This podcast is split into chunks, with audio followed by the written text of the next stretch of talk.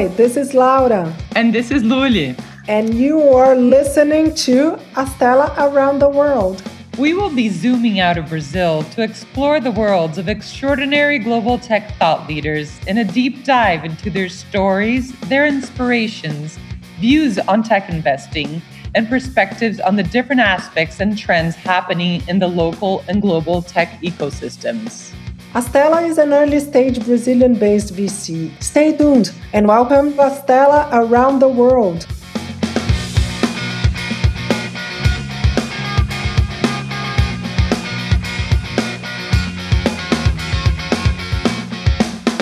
So, Brock, thank you so much to be here. I'm happy to hear all the stories that I knew in Kauffman, and I thought it was so funny and the storytelling so nice. And you were one of the first guys I invited to this podcast. So, thank you so much to accept, and I hope we'll have a wonderful time uh, listening to your story and your journey. oh, pleasure. No, so you're so sweet. Thanks for having me. I'm excited to be here. Nice to have you. It's a pleasure to meet you, Brock. To get started, I would love to give everybody a short bio. Uh, Brock has experience in public and private markets with a career span of a range of investing roles across the buy and sell sides and in capabilities as a limited and a general partner. Brock is founding partner of Summit Action Fund, a Richmond, uh, Virginia based venture capital firm working with passionate founders using technology to offer a best in class customer experience. Brock also acts as a managing director at James River Capital, a family office investing in diverse set of alternative investments, and as an active angel investor. Prior to pursuing venture capital full time, Brock was a partner at Pleasant Lake Partners, a New York based hedge fund, and as, as a global head of equity trading at Citigroup in London. Welcome, Brock. Thank you. Brock, let me start with your journey until you arrived uh, at uh, venture capital. So you worked in financial market previously. Could you tell us a little bit of uh, your background and how you find your way to be a VC? You also have a role on family offices plus angel investors. So if you could uh, tell us how you divide your time and how you arrived on so many different roles in VC, it would be awesome to hear.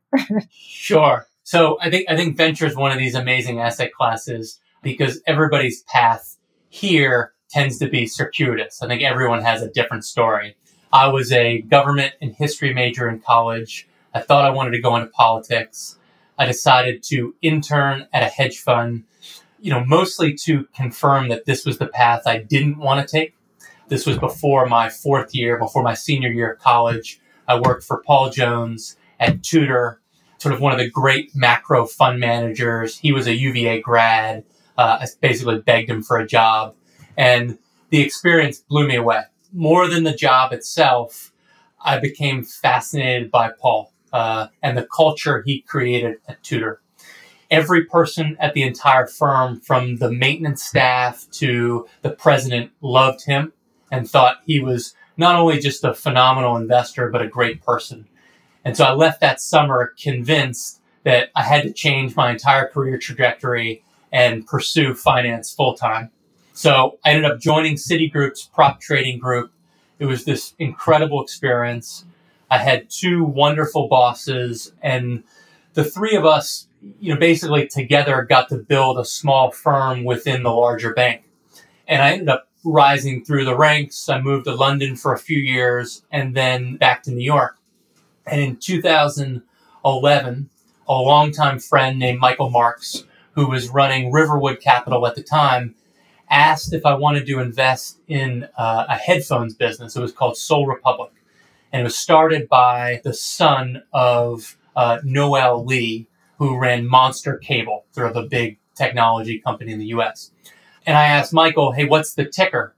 And he told me there, there wasn't a ticker. Uh, and I was sort of a public markets guy. And he said it's a private company. And I know this sounds so silly, but I had no appreciation for what a private business was. Like I, I basically thought there were mom and pop companies like restaurants and there were public companies and there was nothing in between. And holy cow, there's a lot in between. And so I ended up investing in this headphones business really on blind faith and just trust in Michael's recommendation.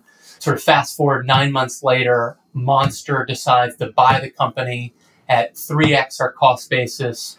I'm like snapping and clapping. I think this is the greatest thing ever. This is so easy. These venture people act like it's really hard. It's not. It's super fun. It requires no work and you make multiples of your money. And I've never had anything happen to me like that since. It's been 10 years of hard work. But what that experience did for me, you know, was really sort of light this spark and passion for venture. And so I moved back to New York in 2012 and basically started sending LinkedIn messages to founders that I thought were building cool companies. And the venture scene in New York at the time was was really nascent. I mean, it was obviously the sort of financial capital of the world, but other than USV, not too many people doing venture. And so my conversion rate was very high and ended up just sort of building my network one person at a time, one company at a time. And you do that for a few years over and over again. I became convinced that this is what I wanted to do for the rest of my life. And so I launched Summit Action in 2016 and have been wearing these two hats ever since. I've got my venture hat with the fund and then the family office hat with James River Capital. That's interesting. And what about the angel investing? Did you start uh, putting your own money to work at that time as well? Yeah, again, another sort of great thing about this asset class and kind of my three roles, if I think about fund, family office, and angel investing, they can all work side by side and very nicely. I think those obviously the fun comes first and everything I do is through that lens. But I think those three pockets of capital give me, you know, diversity from an industry perspective. I can look at a bunch of t- different types of companies and diversity of check size. I think I can do something crazy and insane with my own personal capital. And that's where some of the angel investments have come from. And then maybe something a little more responsible with fund capital. That's really cool. It's good because it gives you flexibility and um, a wide range that you can actually explore and have fun with, right? But is there any certain investment theses in particular and key elements in this range that you are looking for in opportunities? Sure. So I've been a generalist my whole career, and I think that I was a generalist in the public markets, and I took that same mindset in the private markets, and I think that served me well. I think it's very easy to pigeonhole yourself into too narrow a scope and risk missing out on an opportunity.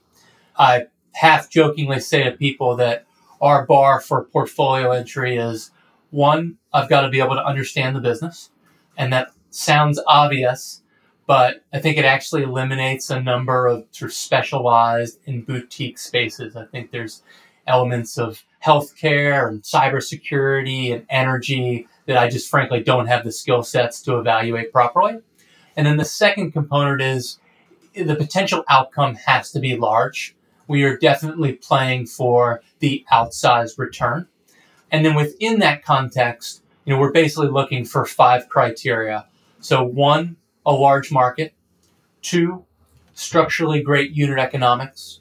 Three, a delightful customer experience. Something that just, when you use that product or service, it feels magical. Four, a competitive advantage or a path to it. And then five, a remarkable founder or CEO. So those are the things we're looking for. And how do you think about uh, portfolio construction? I mean, do you, um, how important for you is ownership and how do you balance uh, sectors, teasers, and stages throughout uh, your portfolio? So ownership's a function of check size, which is a function of fund size. And so if you're managing a small fund, I think it's very difficult to build ownership over time. And that's probably harder than ever today. Rounds are larger, valuations are higher than they've ever been.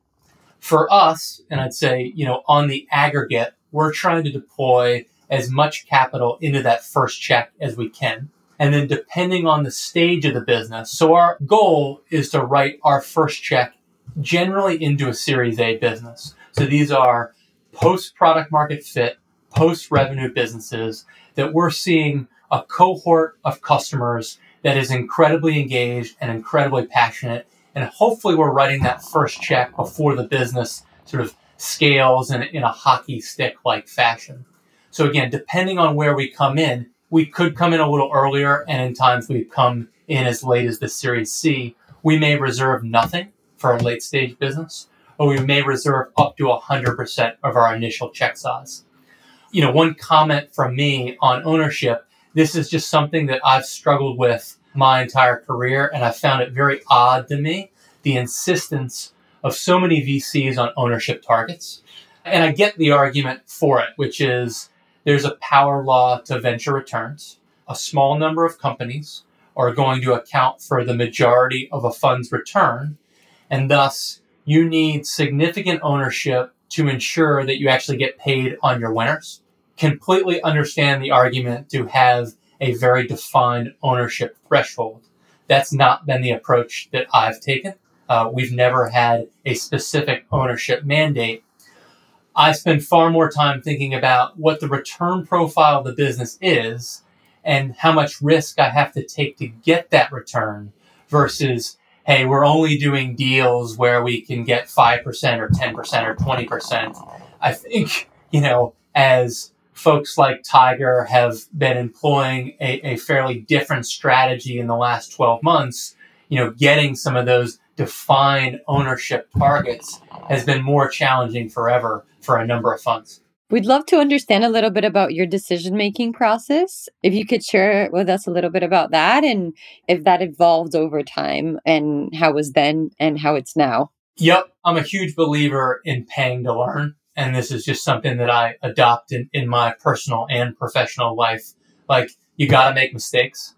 And I've made a ton of them and thankfully, you know, none of them have been exceptionally expensive, but I think they've all come with with a lot of learning.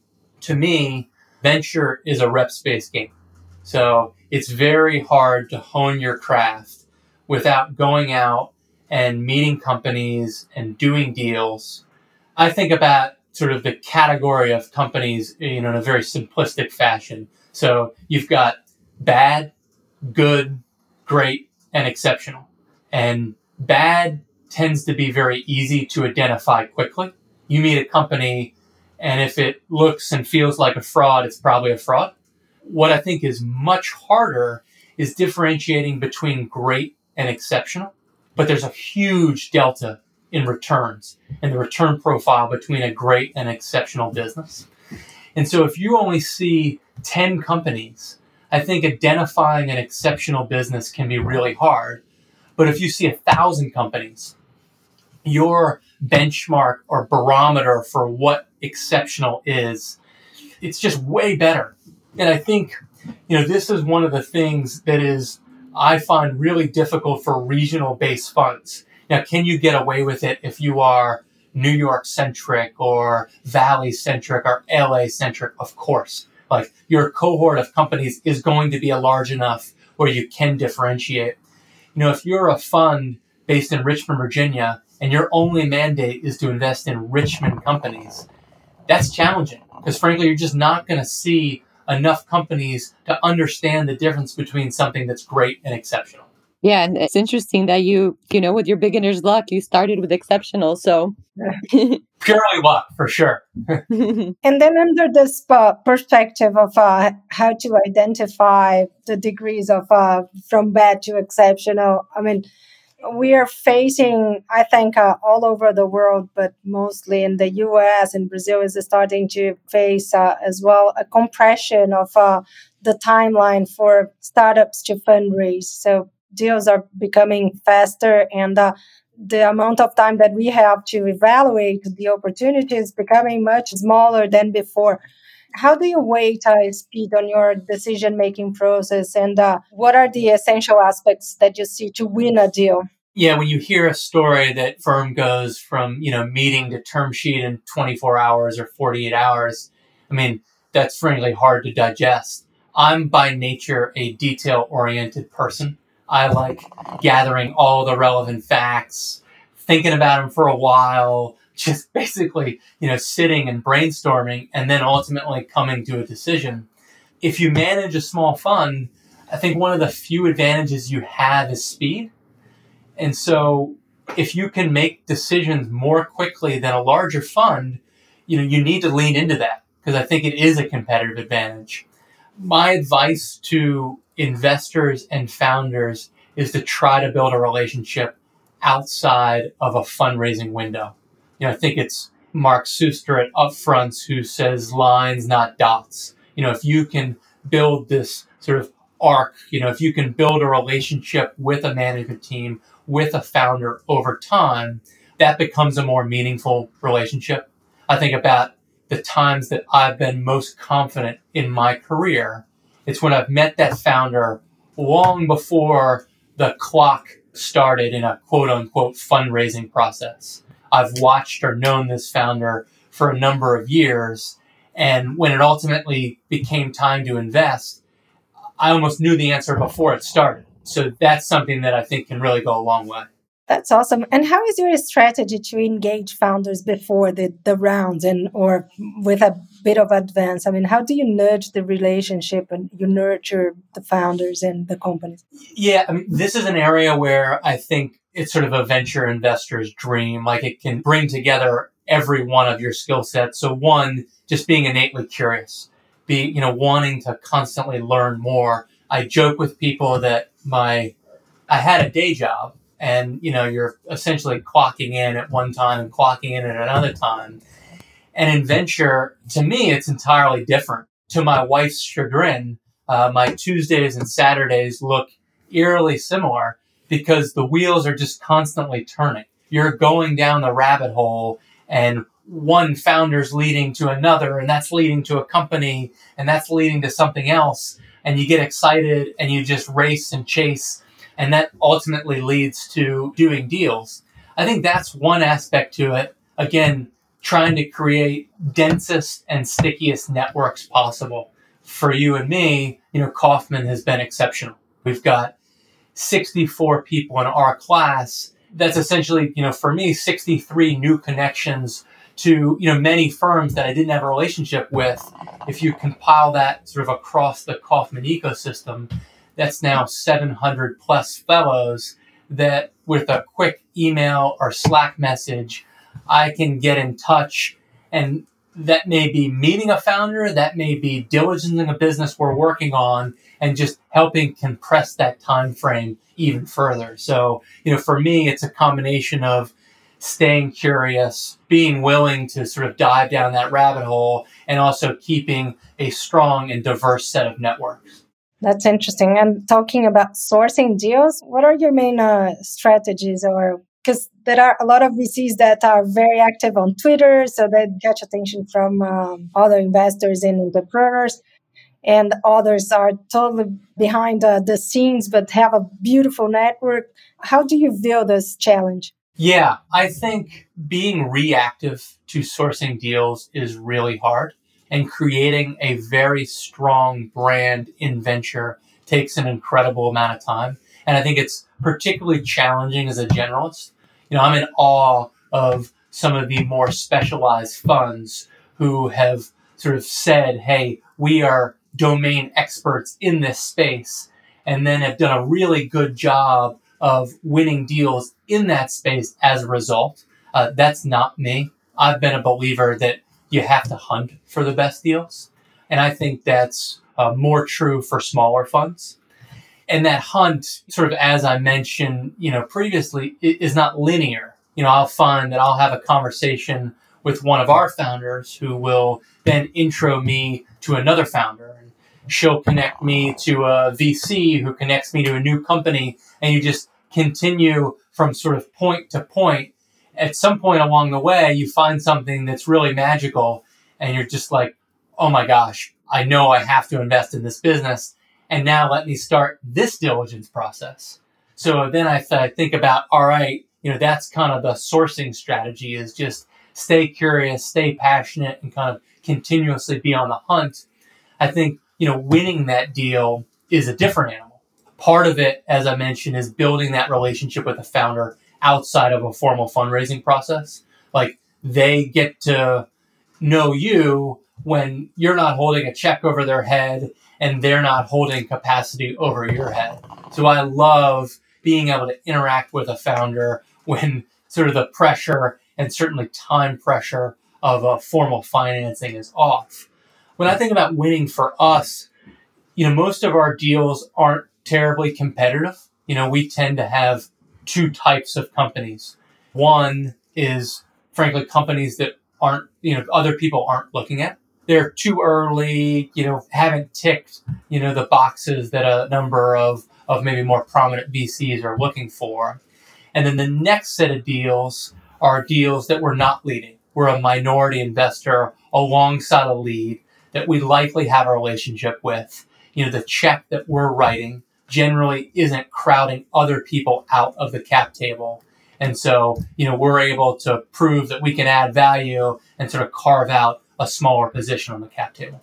That's awesome. So just a follow on question Would you correlate the fact that uh, an opportunity that doesn't uh, check all the boxes for other funds to the regular bias that we see on, on venture capital and the lack of diversity and everything else, or it's different to that?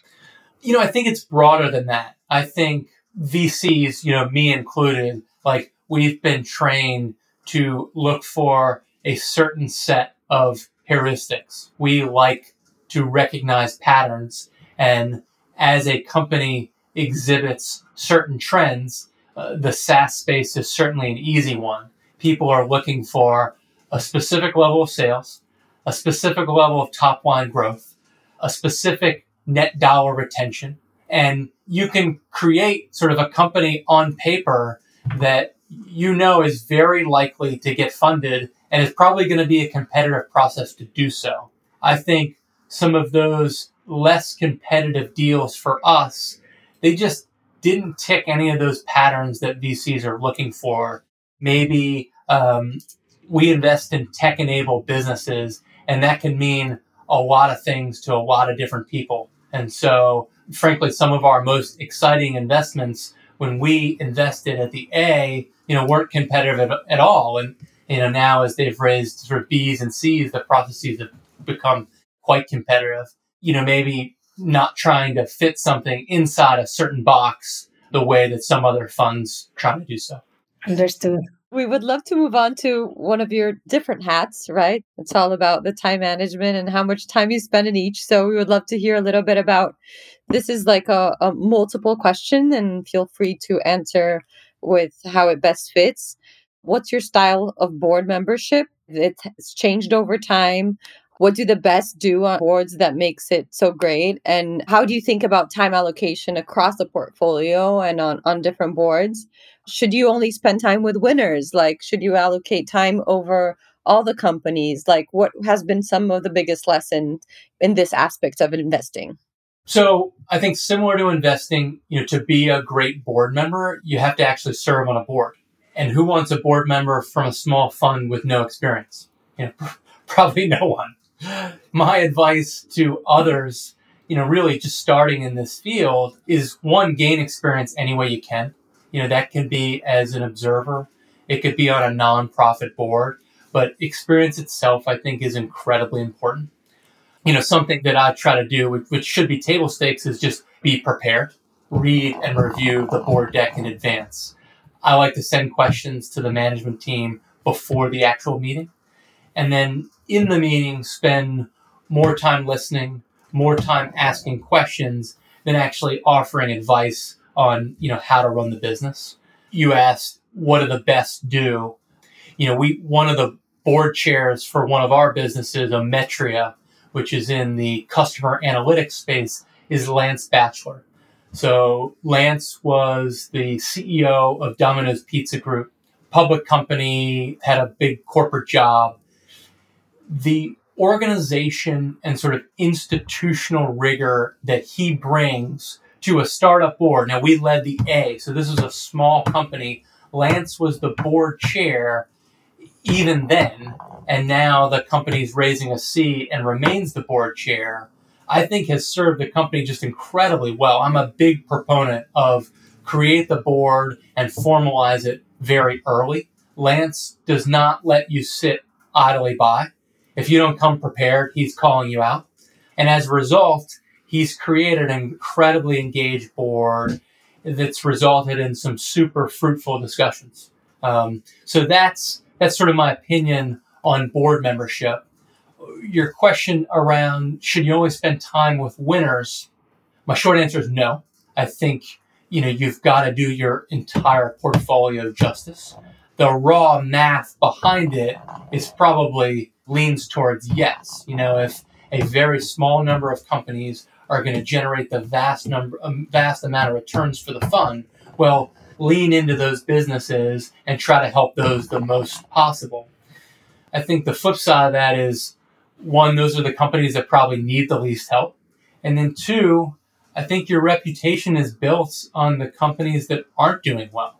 And I don't think it has to be any type of secret sauce. It's not like, holy cow, you need to go find a bunch of customers for this business. It's more just being a reasonable human and a sounding board for a founder who could be having an incredibly difficult week or month or year or whatever it is. Just be available at midnight when a founder's crying and just needs somebody to talk to. I think that's a role that almost any VC can play. And I think you'll be surprised at one, you know, hopefully that business turns around and ultimately results into a winner. But if it doesn't, that experience can lead to other deals. I'll give you a quick anecdote. Fortunately, I haven't had any too many true zeros, but uh, I invested in a business in the sort of food services space. I love the idea. I love the team we ended up growing a little too quickly, ended up not working out. And the business was being wound down. It was the first time that I had gone through this. It was sort of early in my venture career. And I had convinced a bunch of friends to invest in the business as well. And I was sort of doing the rounds of calls and telling people I'm sorry. And uh, one of the more seasoned investors said, You know, what are you doing about severance? and how are you treating people that probably you're going to find out tomorrow that the business is shutting down. And my initial reaction was like who cares? I hadn't even thought about that. We've lost all our money. That's all that matters right? And he sort of humanized it for me that my gosh there's a set of people that thought they had a job today and aren't going to have a job tomorrow.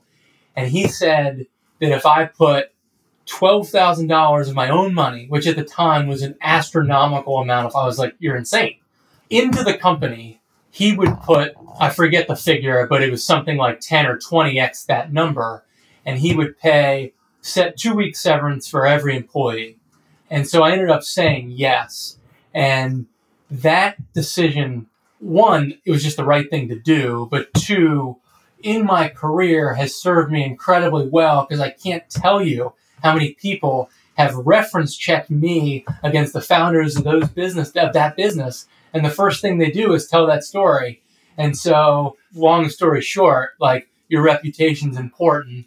I think you do need to spend time with both companies that are doing well and companies that are doing as well. That's awesome moving on to other kinds of question. I mean do you have a special view of the different ecosystems around the world? I mean i know you only i think you only invest in the us but maybe tell us a little bit how do you compare different regions or how or, how would you compare and uh, what are the main aspects that you would look in terms of uh, macroeconomics and business environment to be comfortable with? And where would you go besides the us at first Sure. So on the macroeconomic side, you know, I don't spend a lot of time thinking about it. I think venture is one of these asset classes that's really hard to time. I try to be mindful of where we are in the cycle, and that's by nature inexact. So, you know, it certainly feels like we're closer to the end of the cycle than the beginning, but we are trying to essentially constantly invest, use time diversification to our advantage. In terms of regions, you know, like you said, the majority of our investing happens in the US. I find it really challenging to source and build conviction in ideas without boots on the ground. If I'm trying to do a deal in Brazil, I just can't envision a scenario where I could compete against you two. You're going to have every advantage possible against me. And so in the instances where we have invested outside the U.S., you know, so we did Ometria, which is London based. Uh, we did Leap Finance in India. You know, we've tried to do that alongside a trusted partner. So somebody on the ground that's leading the deal that we've got a relationship with. And I think that's certainly served us well. Awesome. Now that we've learned a little bit about each aspect of how you think throughout the investment process, we'd love to explore a little bit more of a, a, philosophical side with you. We usually end the conversation with a set of two philosophical questions. So, the first of them, we would learn to know what you have in mind, you know, about the future of life and humanity. How far can we dream that our world can create the solutions that we need for sustainability? Uh, we can explore a little bit about what are the main issues and problems you would expect innovators to address, right, over the next few years. And if any of these philosophical mindsets and thinking drive your investment decision. So I'm going to try to not give you a cop out answer, but you know I'm the consummate optimist, and I think you know you have to be to some degree in this space. And so I'm bullish on the human race, uh, and while I think you know, certain moments can seem bleak, I'm supremely confident that we're going to figure it out. I'm a big believer that we're going to make it all work. You know, how does this translate to investing for me? I think because the return cycles in venture are so long, you can invest in these sort of quote unquote obvious trends. And it's something that I like to do. Like, I want to have the wind at my back. I'm not trying to invest in the melting ice cube or the last puffs of the cigar. I want one of many criteria for our investments to be hey, strong macroeconomic tailwinds. And so these are things like is e commerce growth going to become a larger percentage of total retail sales? Uh, yes, I think it will. Is online grocery penetration going to go up over time? Yes. Uh, is finance and banking and brokerage going to become more democratized? Yes. You know, these are all things that I think are fairly obvious, but can be incredibly powerful when investing. So I try to be on the right side of those trends. Any view or any trend that you would uh, expect uh, on education and health in general, not not specific like the bio tax uh, ideas, but how humans are gonna deal with the issue that those are the two sectors that increases uh, cost and year by year you know? Yeah i mean it's a great one and i think it will 100% be what defines the next 50 plus years is our own health. I think you've got a couple of dynamics at work. One we've got more data than we've ever had and to me i mean i'm a data junkie you know, I'll wear like four fitness trackers at a time. And I think that stuff is really cool. You know, whether it's uh, levels or a whoop or a halo or a Fitbit, like there is information at our fingertips that we haven't had historically. I think the next step of that is how do we then take that data to encourage people um, to sort of engage in preventative care? And I think there's a million. I'm the farthest thing from a healthcare expert, but that to me is the next wave of opportunity. Is how do you stop treating problems and start treating the patient before there's a problem? And I think there's a, a whole set of companies in various spaces going down you know these various fields and that's what i think is really exciting you know over the next like i said 10 20 50 years that's awesome. I totally agree with you and on the believing on human race. So I'm I'm an optimistic person in, in general. So I agree. The final icebreaker that we have, and we normally ask uh, Brock, is uh, tell us uh, what you're currently excited about and something that uh, scares you at the moment. All right, so so Laura, you know I get excited easily, so this could be one of you know this could be really anything. But I started playing squash two and a half years ago. I knew what the sport was. You know, you use a racket and a, a hard rubber ball and you sort of, you know, knock it around on a four wall court. To me, it looks like the lamest thing in the world.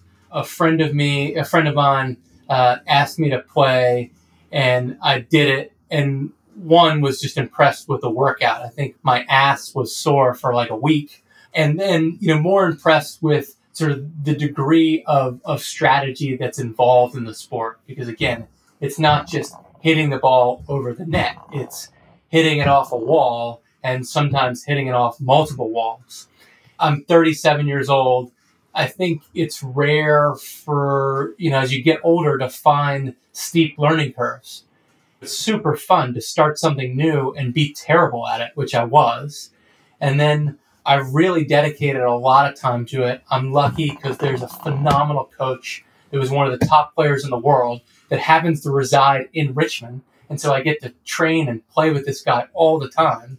And so I've really taken a very methodical approach to getting better at squash. And no surprise, I've seen a massive improvement in my game. And it's really been kind of one of the highlights of me for the last several years and something that I continue to be excited about. And then what's scaring me, you know, we're building a new office here in Richmond, which is really exciting. I am not a real estate developer. I've never, I bought a house and that's the only real estate I've ever owned in my life. The approval process that is required to sort of get a project like this done, and it's a very small project, I wasn't prepared for. It's incredibly daunting. We bought the building a year ago and fingers crossed, we have a meeting with city council on Monday, so in a couple days, and hopefully that's the last hurdle to cross before we can actually put a shovel in the ground and, and ultimately build uh, this building. But that's certainly what's scaring me right now. Oh my God! I keep my fingers crossed for you.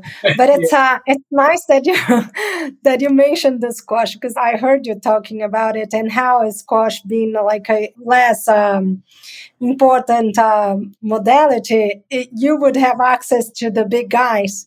My question would be: Do you think squash would be someday what tennis is now? I sadly don't. I think this it, it is one of the fastest growing sports, and I see tremendous growth ahead of it. At the end of the day, a lot comes down to money. And there is a lot of money in tennis because there's a lot of money in TV and streaming rights. Sadly, there is very little money in squash because there's very few TV rights. The prize pools at tournaments are very low. To dedicate your life to squash, you have to truly love it for the spirit of the game and nothing else. And so I think that puts a ceiling on the growth. I'm super excited about it because I think it'll continue to grow from here. From here, I think it's a, a phenomenal sport that you can play at age four and you can play at age 84. And whether you're male or female, it translates really across a wide sect of the population. I'm very bullish on squash going forward. That's interesting. Well, tell me uh, one of your biggest uh, inspiration or your biggest one. You know, I think an obvious one for me is my dad. He's been an incredibly successful finance guy and certainly a wonderful example as I've built my career. I'm going to say my mom. She's an entrepreneur. She built her own business. She's a lifelong learner. She's a voracious reader. She had a very successful consulting business and she gave that up to raise me and my brother. And then in her 40s and 50s, you know, when we were sort of off doing our own thing, uh, she got her PhD when she was, you know, you know, 10 and 15 and 20 years older than her classmates and has gone on to continue to collect sort of math, you know, multiple master's degrees. She's constantly acquiring new information She's got this passion for learning that's really rubbed off on me and I think is a vital skill set to be successful in venture. Wow, that's wonderful. Awesome. I could spend uh, more time uh, listening to your stories, and I miss all the, the Kauffman um, environment and atmosphere. So it's uh, wonderful to have just a little bit of that with you this evening. Thank you so much, Brock, for accepting whenever we publish, we'll send it to you. And uh, I hope you enjoy. And I hope uh, this will make uh, other Kauffman Fellows accept our invitation to, to this podcast. oh, my pleasure. This is super fun. I mean, thank you both for having me. I, you know, ahead of this, I'm like, all right, I gotta, you know, go listen to some of these podcasts and figure out just sort of nature and tone of the interview. Historically, they're all in Brazilian, you know, like they're all in Portuguese. Yeah. Oh my gosh. All right. Is this is this the first English one? I think so. I mean, organized and recorded by Brazilians. I think this is the first spoken in English and uh the idea here is really to bring other ecosystems to Brazil. I mean, to change uh, ideas and uh, to compare the realities and uh, to have access of uh, other people's mind and, and knowledge. So that was the main idea. And we definitely had to do it in English. So yeah, I mean, basically the other podcasts are too much organized to, to be surrounded by on the same ecosystem and we decided to go broad because we know this exchange of uh, ideas information knowledge and mindsets is very important so that's the idea well i think it's great yeah, and this is also, I don't know if you checked out Astella Playbook, right? Which was the Brazil based ecosystem podcast in Portuguese. Yeah. And then Laura and I decided to go explore the world. So to learn a little bit about other people and other ecosystems and what they're thinking about investing in their own ecosystems in Brazil. And I guess it's very rich to be able to like gather information as if we're actually traveling into these ecosystems and learning a little bit about it, the different perspectives. So that's the idea. Well, it's super cool. Thank you both again. I had a lot of fun. Yeah, no, it was really exciting and just think so the listeners are not seeing us, they're hearing us. I guess everyone can see Brock's enthusiasm as he speak and mm-hmm. ex- uh, you know as he said he gets excited about a lot of things. We're actually seeing him express himself and as he speaks he like very expressive and it, it's very contagious. So thank you Brock and I'm sure the listeners will be able to see this as it'll pass through. So That sounds good. Thanks again. Thank you so much, Brock. Thanks, Brock.